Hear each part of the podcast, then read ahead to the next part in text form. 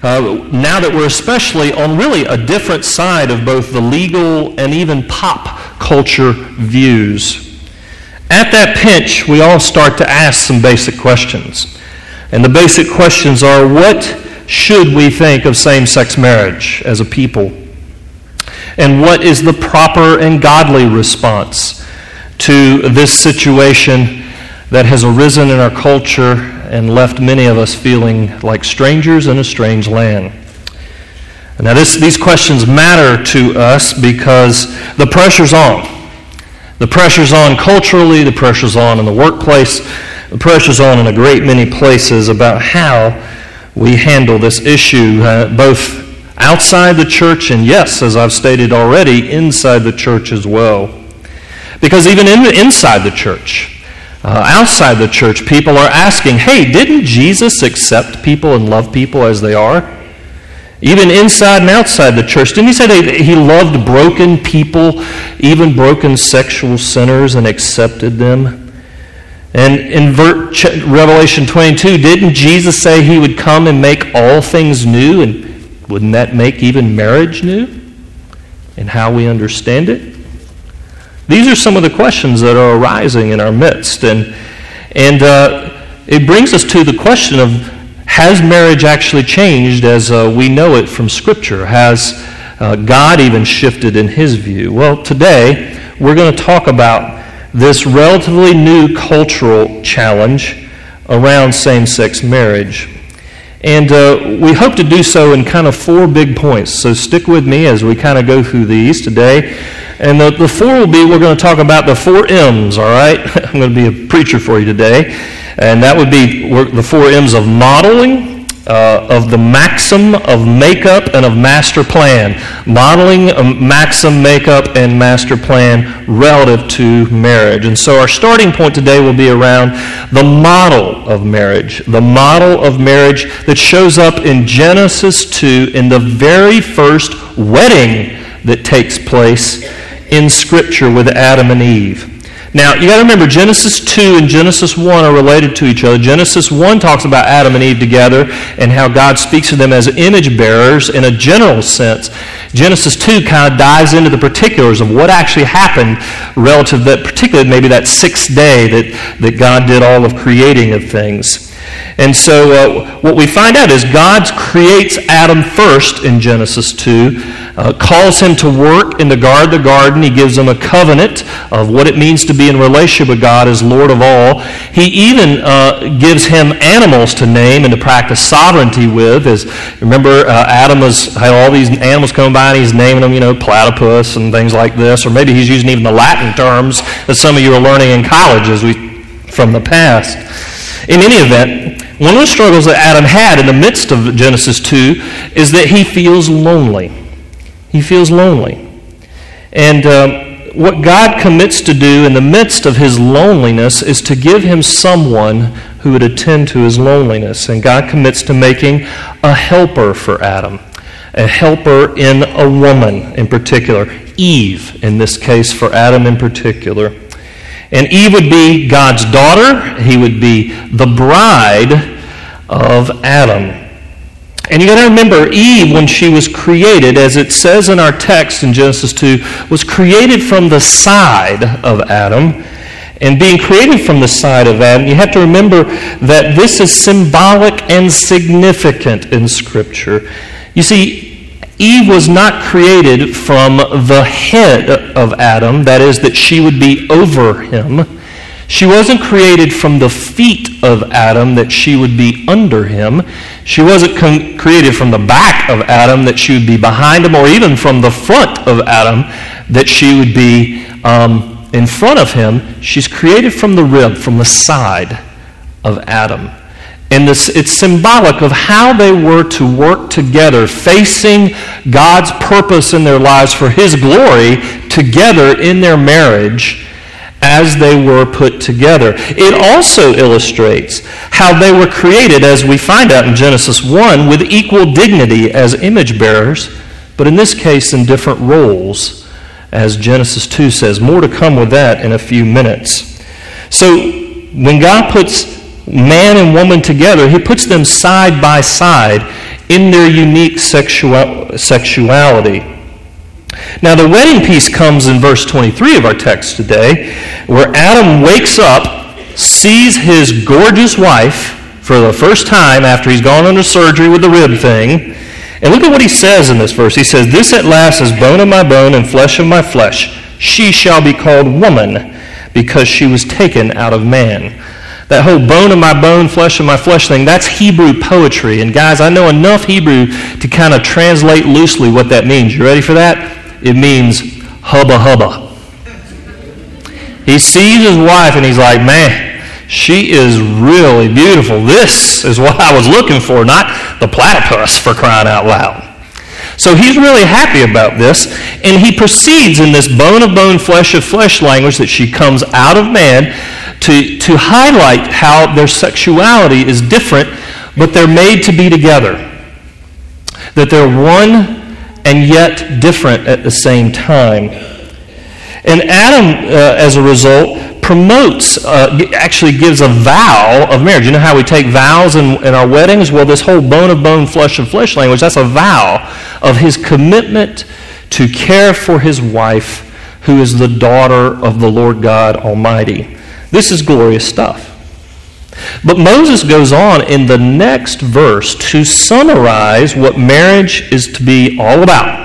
In verse 24, look at what this says. It says, "Therefore a man shall leave his father and his mother, hold fast to his wife, and they shall become one flesh." Hear those three things there? There was the man would leave, and implicitly the woman would leave as well. Their families, they would hold fast to each other, become one family unit, become one flesh. That's not just physically, that's in their whole being, spiritually in a whole host of ways. This is a clear definition of biblical marriage being between one man and one woman, even for a lifetime. In fact, I might even tell you that this is what we would call in Scripture, in technical terms, a prescriptive law that states what marriage is intended to look like by God. Adam and Eve's wedding as one man and one woman is the model for all marriages to come. Now, someone at this point may say, well, hold on just a second now. Aren't we talking about the Old Testament? And should we even take this Old Testament thing seriously after all? Because there are a lot of laws, maybe even prescriptive laws, that we don't want to take seriously in the Old Testament. Why should we take them seriously at all? Well, let's be clear. This is a classic argument in our day of why we shouldn't listen to the Old Testament part when it comes to marriage or even homosexuality, among other things. But here's what we would say. Some laws in the Old Testament actually do not apply anymore to us in our time because they applied to the theocracy, the combination of church and state that started with Moses and ended with Jesus in Israel. But everything you should know about marriage happens way before Israel and the theocracy comes along. It happens in Genesis 2, which is a creational mandate, not a governmental mandate. This transcends all cultures and all peoples and what mankind is supposed to appreciate and practice in marriage itself. Now, somebody at this point might say, well, okay, so that's part of that, but what about Jesus? What does he say about marriage? I mean, after all, Jesus does kind of say in some places that some parts of the Old Testament, like eating certain foods, no longer applies, like in Mark chapter 7, for example. But our response would be this. In Matthew chapter 5, Jesus says the following, "Do not think that I have come to abolish the law of the prophets. I have not come to abolish them, but to fulfill them." In other words, Jesus would affirm some laws, even prescriptive laws, of how marriage should be that transcend even the laws that were particular to Israel. In fact, Jesus himself talks about this at length in further parts of the gospel. Let's turn to Matthew chapter 19 right now. It's important scripture to turn to Matthew chapter 19. Now, it is common to say in our time when it comes to Jesus and how he handles marriage that Jesus never said anything against homosexual marriage. You would hear that in many cases in our time. And if you look in the Gospels, in fact, you will find that Jesus doesn't say anything about homosexual marriage. And then what people say is that they'll progress and say, well, then Jesus also was all about love, and he would surely support something where people love each other, and because Jesus is all about love. That's the kind of logic of how people invoke Jesus' name in the whole same-sex marriage question. Now, our question today is that true? What does Jesus actually say about marriage himself? Well, in Matthew 19, which we looked at some weeks back, you should know, Jesus talks explicitly about marriage and his vision for marriage between a man and a woman, and he's speaking as a single man. In fact, look at verse 4 of chapter 19. He's been asked about divorce, which was the hot topic at the time, still is in our time. Now we have same-sex marriage to add to that. But Jesus is asked about divorce, and he answered, "Have you not read that he who created them from the beginning made them male and female, and said, therefore a man shall leave his father and his mother and hold fast to his wife, they shall become one flesh." Hey, where have we read that before?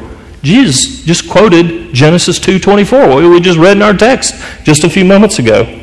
Then he adds this maxim to the whole thing, and he says, "So they are no longer two, but one flesh.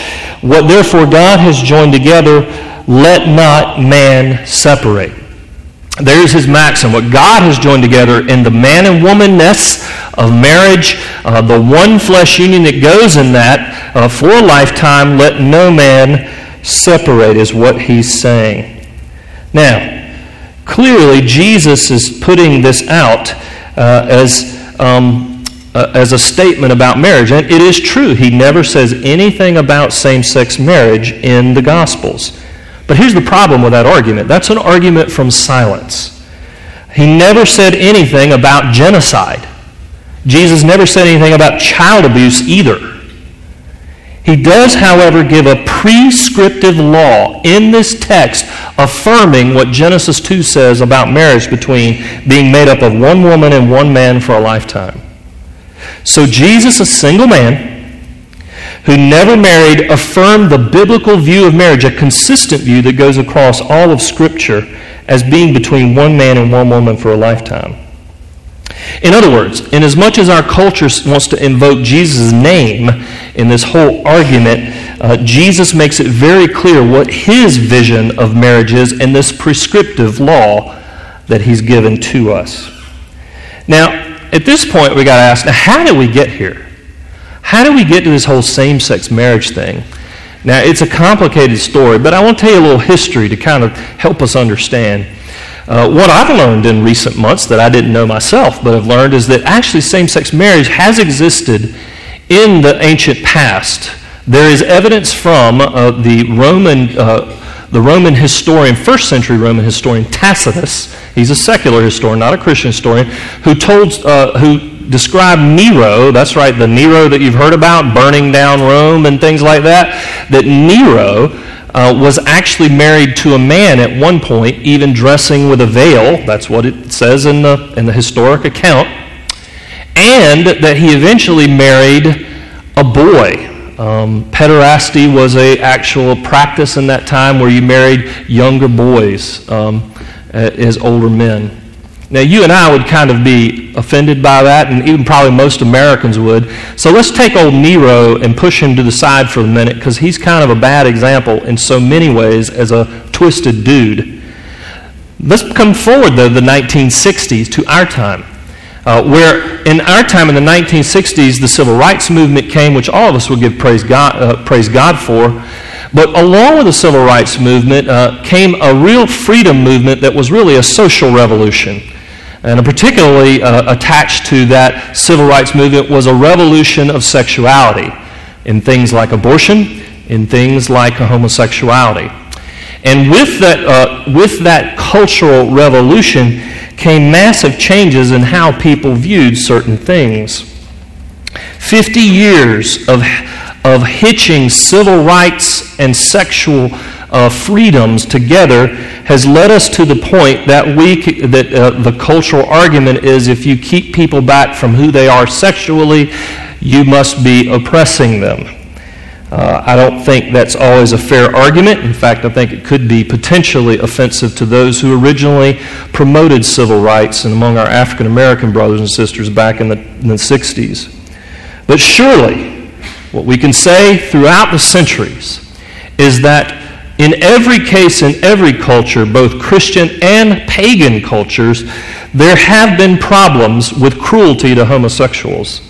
There is historical evidence that the Vikings and the Celts would often kill anyone suspected of homosexuality. So such hatred is not something that we would promote in our time, that we would, as Christians, would actually carry out or endorse. But there is more to the story, and this is kind of the spiritual point of our time here in the history. And it really has set us up with these issues of same-sex marriage challenges. And that is not just the rise of same-sex marriage challenges, but the decline of heterosexual marriage. Over the last 50 years and since the 60s, with a rise of no-fault divorce, among other things, in our culture, there has been a serious decline in how people enjoy and participate even in heterosexual marriage. On some level, we have to hear Jesus' words about broken marriages, what God has put together, let no man put asunder, his maxim, and apply it to even our heterosexual marriages just as much or more than we do with homosexual marriage now that has been brought into play. What we need to do in our time is we have to start praying, as the church in particular, for a renewed sense of what God wants in marriage. And a renewed sense of what God wants in marriage, not on our own terms, but on the Lord's terms, found in Scripture. To pursue health in our marriages will make a difference with those who are surround us in community, that is, in our workplaces, in our neighborhoods, among our family members, and therefore makes a difference in our culture. We in the church have to have a high value of marriage and pray that God would teach us how to be married well, how to love well with our heterosexual marriages, in as much as resisting anything that has to do with same-sex marriage. Where we might start around understanding marriage and better promoting it is to start with a proper understanding of marriage itself. Now, we've talked about the model that Christ promotes of marriage, and we've talked about the maxim for marriage, what God has put together, let no man put asunder. Now let's talk about the makeup of marriage, the makeup of marriage. God designed marriage to be glorious and beautiful. He designed it to be something like synergy. Synergy is when, 1 plus 1 equals 2. But synergy is 1 plus 1 is greater than 2. That there's something about two people coming together, working together, being bound together spiritually, emotionally, yes, even physically, that creates something more glorious than the individuals merely combined. And here, the makeup for synergy shows up in three ways, all right, we want to talk about today. From Genesis 1, from Genesis 2, and Matthew 19, Jesus highlighted what is described about men and women. We are meant to be image bearers, every one of us. And as Christians, we're having the image renewed daily, day by day in Christ. But don't miss this. Genesis 1 says God created them male and female. In his image, he created them male and female. In other words, we're image bearers in our maleness and our femaleness. That's an important starting point for marriage. We are meant to bear his image in our sexuality that's been given to us by our Creator.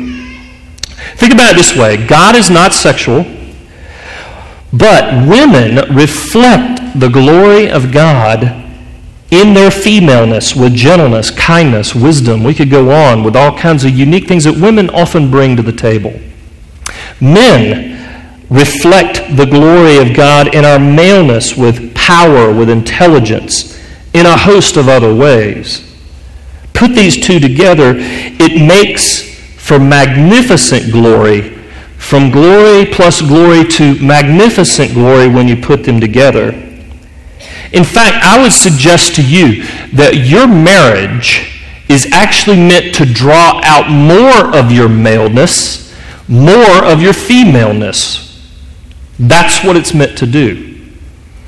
And in that process, you become more glorious together. Second thing we'd say about the synergistic makeup of marriage is Genesis 1 and 2 highlight how men and women are to complement each other in their purposes. Remember, the woman and the man are by each other's side, which means they're to complement each other relationally in a host of other ways. We could certainly say that sexually. We could say that in the roles that men and women play sexually, women bearing children and men helping bear those children. But let me put it this way. There is glory in sexual differences. There's glory in that. And that's what the scriptures are meaning to tell us in this being made in the image, male and female. Now, Elizabeth and I regularly joke about this. In fact, we say that God loved us so much, he put us together. And when he did, he had a little laugh in the process. He said, because both of us are, recovering control freaks and things like that. And when he put us together, he said, well, that'll keep them busy for a little while. But what I've learned through the years is that being married to my wife has drawn out a lot of the maleness in me, has made me more of a man, more courageous. It's made me a whole lot more relational. She's so much more relationally insightful than I am. I'm your dense guy. I mean, go Carolina Panthers, and what are you talking about, woman? We got things to do with this football game, She helps me to see people. She helps me to understand people. I, on the other hand, help her to see how we can move forward with the task. I'm particularly gifted in that as a man. Let's move forward with the task. Let's keep moving in this area. And the beauty of that is she's drawn some things out of me and helped me to become more male and masculine. I've helped her to be more female. And there's glory in that. There's beauty in that. The reason I bring that up is that too oftentimes this kind of stuff is squelched in the same-sex marriage argument. But here's the third thing, real quick, that we want to talk about that the makeup of marriage has and its synergy, and that's unity and diversity. Marriage is a lot like a sports team, a good task team at a job. Everyone works towards a common goal with a common heart, but different people have different roles. Love has these two dimensions, unity of heart, but diversity as individuals. That's why we affirm in good marriages that they are equal in dignity, the man and the woman are, but they have different roles. Same-sex marriage eradicates all that I just told you. All the differences, all the image-bearing, all the sexuality, and diversity. In fact, it redefines love in such a way that love becomes something psychological, not just physical. It becomes how I feel about somebody rather than the whole person involved in the love process of marital love. As a result, with the growing changes in our time and the redefinition of love to just a psychological thing, how do I feel about you? What's going to happen with marriage more than likely is we're going to move from same-sex marriage to, well, this guy right here, he not only loves that woman, but he loves that woman and that woman and that woman. Why can't he marry all of them? You see how the shift in the definition of love physically, away from the physical to this more abstract psychological thing, takes us down some dark roads, even polygamy. There are no complementarian roles in same-sex marriage, which means you effectively eradicate procreation as a part of marriage. Same-sex marriage means sex is divorced from having kids. Now, if we were evolutionists, and we're not, we would say this is a problem for the continuation of the human race in the long run. But we would say, even as Christians, because we're principled from Genesis 1 and Genesis 2, that having children is a glorious thing and is a part of the different sexes encountering one another in the marital relationship exclusively. Even more, same-sex marriage is problematic for the good aspects of diversity. Bet you never thought of that. Think about it this way. If we were made to be diverse in our marriages with male and femaleness, you actually eradicate diversity in a marriage in the case of same-sex marriage. Tim Keller points this out, that this is ironic, given that in our time we are celebrating diversity in just about everything you can imagine, but this one segment is actually squelching diversity. So the next time somebody says, "Why aren't you for same-sex marriage?" you can say, "I'm into diversity. I'm into diversity in marriage, of sexuality in marriage, because I think that's right and good." You can see the problems that arise from all of these same-sex marriage issues. And that's why we can say that same-sex marriage is indeed sinful, and it breaks the seventh commandment, thou shalt not commit adultery. This is an aspect of that. And marriage is meant to be an image-bearing activity in different sexualities, complementing each other in roles, in unity, in diversity. That's what it's meant to be. Now, the gospel about marriage is that this is no surprise for us as Christians, that two people or persons would come together in unity and yet be very different, and in a love relationship do something glorious, is exactly what happens in the Trinity from eternity. In fact, the unified Trinity, God in three persons, is this diverse yet unified and complementarian gathering of the three persons of the Trinity, each in love for one another. The Father loves the Son loves the Father. The Father and Son send the Spirit, who loves the Father and the Son by serving them. In this relationship of the three, there is this glorious love that, as Jonathan Edwards says, actually extends out, so that from eternity they've been loving on each other, and this love creates a community where love is shared, and that extends to us as God's people. This kind of love is glorious, where the uniqueness and the unity of the Trinity makes it glorious and mutual love. That's what we aspire to be like, the Trinity. How we image God and His love in our marriages. While there are only two in our marriages and three in the Trinity, nonetheless, it's the same principle of loving one another, of giving, of serving. Now, this begs the question then, given this picture of what marriage is supposed to be, even reflecting the wonders of the Trinity, how do we respond to a culture where same-sex marriage is legal and now encouraged? Well, I want to do a few points with the final M of our time and the master plan. And here's what the master plan suggests. Here's a few points.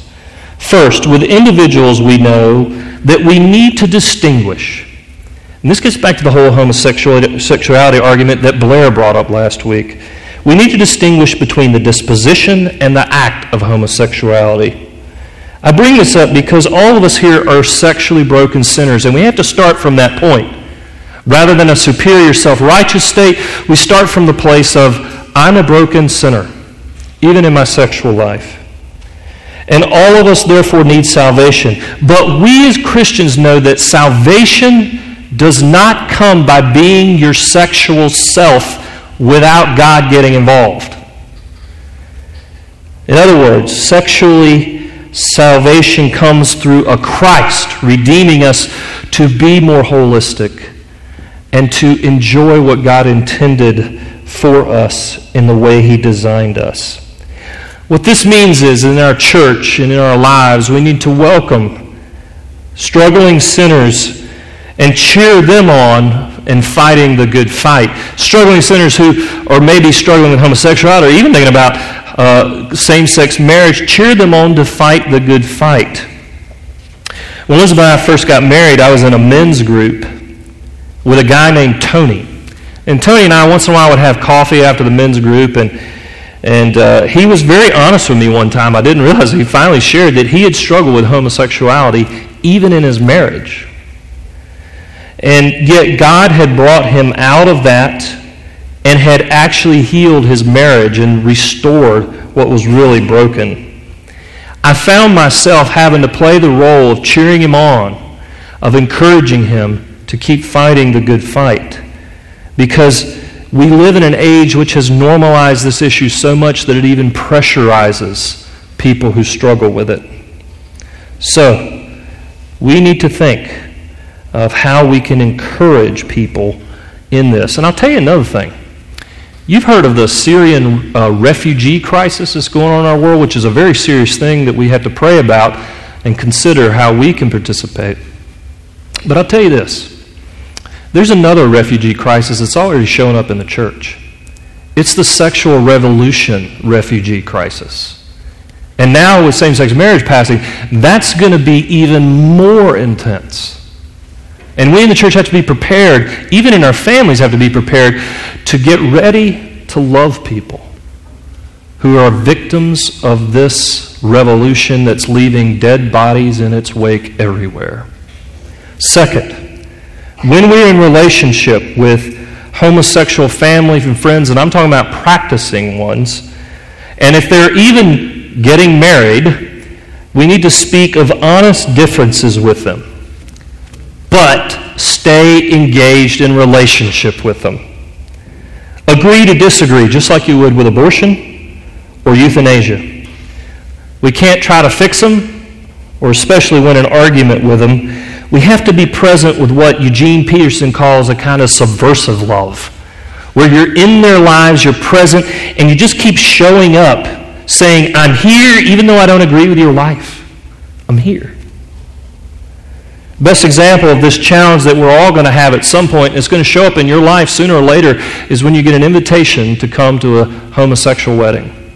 Now, good people disagree on how to handle this, even among Bible-believing Christians. But I would say this, you need to think really hard about whether you're going to attend a homosexual wedding or not, especially if they invoke God's name. If they invoke God's name at that wedding, well, you might be just practicing idolatry by being a part of that in any meaningful way. My counsel is that if you're invited, you sit them down for lunch or a dinner, maybe even them at your friend and or their spouse-to-be, and you tell them, I'm not going to come, but I want to be in your life. I don't want this relationship to end, but I'm just not going to come because I just can't do it, and my conscience won't let me. That's what you do. You're staying engaged, but there's tension, and that tension is hard. But that's the kind of stuff we got to get used to living with in our time. So, if it seems unwise, don't go to a same-sex wedding. Nonetheless, what sets us apart as Christians is that we can say, I disagree, but I'm here. You know what? In Islam, and we're seeing it more and more in radical Islam, where they say, if I disagree with you, you're going to die.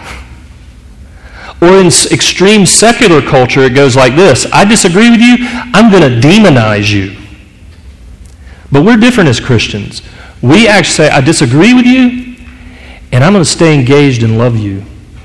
I'm going to keep coming back because I think that's what Christ would do with me as a broken sexual sinner like I am. Third response. The third response is we have to get back to strengthening our heterosexual marriages. I've addressed this earlier.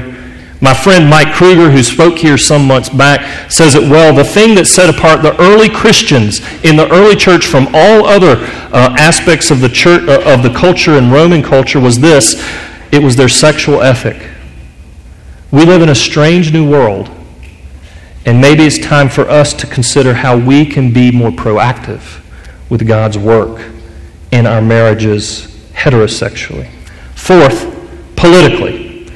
Politically, we do have a response to this. And politically is this: we have to, in this age, actually start to promote and press our First Amendment rights to freedom of religion.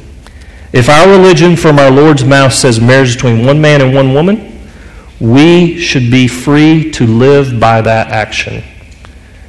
Freedom of religion is our out, and we should be free to practice our faith. Fifth and finally, and this is really the larger question, remember that marriage, heterosexual marriage even and especially, is meant to point to the ultimate marriage to come. This is the gospel point that we have to drive home, is where is this marriage thing going? What's the real point of all of this? And the real point is that one day Jesus is going to come back. And when he comes back, he will be united with his bride, the church, as the one true bridegroom. And talk about two different kinds of persons. Jesus, the holy, perfect Lamb of God, the Lord of lords, God's Son, fully God, fully man, this glorious person to be worshipped with the ragtag group that is us, the church, sinners redeemed by amazing grace at the cross. Talk about two really different kind of persons, if you will, but that's the image of Scripture that's coming, that we will enjoy forever with God as we are with Christ, our ultimate bridegroom. The master plan is really simple. We're made to fit with Christ in the end as his people. And we're made to fit in our redeemed differences. We are made to fit for eternal life and relationship that is deep and rich, like a good marriage in this life is meant to be. Let's pray. Lord Jesus, we do pray for your grace now to come upon us. We have talked about a challenging issue, and we do ask you, Lord, to help us as a people to know how to respond in our time to the unique challenges we are all facing around this very sensitive issue. We pray that you give us grace and truth. You give us, Lord, holiness and yet compassion. All the combinations of things, Lord, that would lead us, Lord, to make a difference in our culture by being different in the way we do marriage. Help us to love well and to struggle well with these truths today, which challenge us regarding same-sex marriage or even heterosexual marriage. Lead us, Lord, to real marriage. In Christ's name we pray. Amen.